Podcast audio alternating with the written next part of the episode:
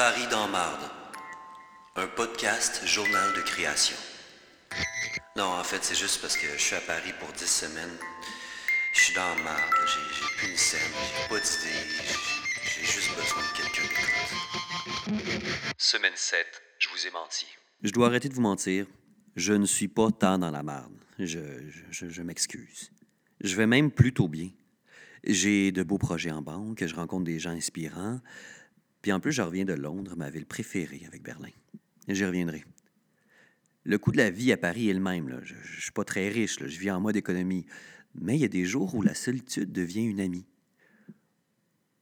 Où on se rend compte que la tendance qu'on a à se gaver d'activités pour combler le vide reste vide. Donc, on essaie de se remplir de d'autres choses. Euh, Avez-vous pris le temps de lire dernièrement? De, de marcher dans les rues en écoutant les gens, de, de vous perdre puis de trouver ça drôle? De ne pas mettre de cadran, mais se lever tôt quand même.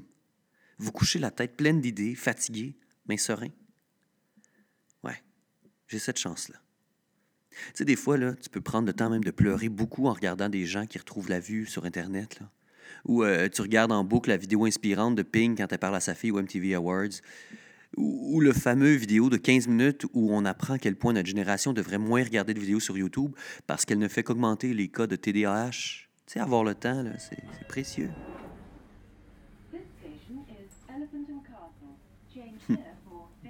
Je suis allé donner un stage d'impro à des expatriés francophones qui habitent à Londres le week-end dernier.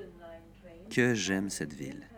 La classe des gens, la beauté de l'architecture, la bière en fût, le gras de bacon, les bus à deux étages, puis ma découverte, le martini espresso. Dangereux. Deux problèmes à Londres. C'est plus cher qu'à Paris, puis les gars sont fucking hot. On se sent toujours comme un moldu devant ces hommes au long trench coat, tous habillés comme Hugh Grant dans Love Actually, à la gueule carrée, l'accent charmant. J'ai l'impression d'être Antoine Bertrand dans les bougons quand je m'exprime dans cette ville-là. Um, I, would like a beer, uh, not so strong, uh, a, a blonde beer. You want something to drink, uh, Barbara? But something not so expensive, please. Thank you. Cheers, mate. Tout le temps que j'ai passé à Londres, il a fait soleil. C'est fou, ça. Quelque chose que je pensais même pas qu'il se pouvait. J'ai donc pu voir les immenses parcs ensoleillés, les milliers de personnes qui te font te sentir coupable parce que le samedi, les autres, ils préfèrent faire du sport au lieu d'aller bruncher au Brickwood près du Clapham Common. Ah, c'est la mode, ça, à Londres, le sport. Tout le monde est habillé en sport. Même si tu fais pas du sport, tu es habillé en sport avec tes petits pants serrés. Ah, London. Un week-end, c'est assez, par contre, parce que plus que ça, tu gay. Euh, pauvre. Bah, Back in Paris. Gare du Nord, je vois deux jeunes piquer un portefeuille à une dame en entrant dans le tourniquet du métro avec elle. En la poussant un peu vers l'avant, en lui disant Allez, avance, pute Il enfile sa main dans sa poche du manteau, puis il vole son portefeuille. J'ai rien fait. J'ai regardé le gars dans les yeux, longtemps. Je sais ce que t'as fait. Je sais ce que t'as dit. Je trouve ça dégueulasse. Tout ça avec mes yeux, mais pas avec ma bouche. Il m'a vu, il a compris. Il a remis ses écouteurs, il m'a regardé avec un regard arrogant. J'ai remis mes mains dans mes poches pour éviter de me faire rouler moi aussi. Avance, pute! Ce genre de comportement-là m'exaspère. Ben, coudonc, ça va être ça le sujet de ma création. Boum. Donc, nous présentons cette semaine le premier résultat de notre projet au Festival Impulsé de Toulouse. J'aime l'idée de déconstruire le mythe de Barbe Bleue, de l'actualiser dans un monde où on re-questionne ce qu'est la véritable égalité entre les hommes et les femmes, euh, les relations de pouvoir, et puis même euh, si c'est pas justement dépassé de parler de cette différence-là des sexes. Quand j'en parle autour de moi, je pensais pas que les gens seraient aussi emballés. Tous les hommes me demandent si ça va être drôle, puis toutes les femmes me disent Ah, enfin un homme qui en parle. Bon, ceux qui me connaissent verront ce geste opportuniste pour un grand séducteur comme moi. Mais justement, je pense que j'ai trop profité de ce pouvoir-là qui est temps qu'on rééquilibre les choses.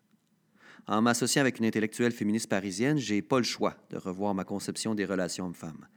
Je vous le garantis. Et j'adore ça, être confronté. Merci, Anaël. Parler des différences culturelles de, drague, de, euh.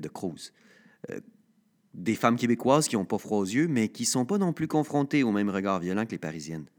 De l'autre côté, je rencontre une amie pour un café ici, à Paris. Elle habitait ici avant. Elle s'ennuie de Paris.